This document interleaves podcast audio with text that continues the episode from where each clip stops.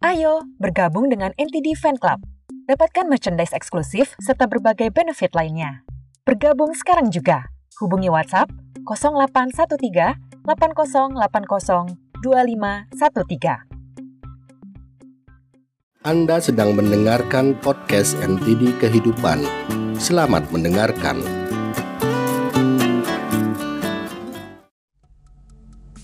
Hidup adalah proses pendewasaan diri. Seringkali kita bertemu dengan orang-orang yang membuat kita tidak nyaman, bahkan menimbulkan kebencian. Padahal kita tahu bahwa kebencian adalah racun bagi diri sendiri yang berefek negatif pada fisik hingga gangguan emosi dan sosial. Ini hampir sama seperti membiarkan kanker menyebar luas di dalam tubuh kita. Adalah wajar jika awalnya kita merasa marah, tersinggung, terhina, dan sakit hati saat diperlakukan tidak adil. Tetapi kita harus segera melepaskannya. Menurut para ahli kesehatan, kemarahan dan kebencian adalah emosi yang terkait dengan hati, organ dalam yang terhubung dengan pencernaan, sehingga membuat kita mudah marah dan sering frustasi, yang berdampak pula pada mata hingga sakit kepala.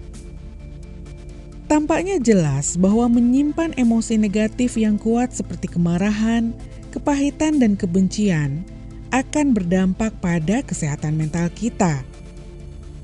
Orang yang membenci cenderung mengalami lebih banyak kecemasan, stres, perilaku agresif, dan depresi, yang semuanya akan mempengaruhi kesehatan fisik kita, juga mempengaruhi penurunan kemampuan pengambilan keputusan ingatan, dan persepsi tentang realitas membuat situasi sosial menjadi sulit.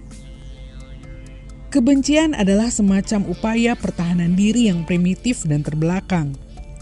Karena keinginan untuk menghindari terulangnya situasi yang menyakitkan, kita berpegang pada rasa sakit itu sebagai bentuk perlindungan, tidak menyadari bahwa yang terwujud adalah siklus penghancuran diri.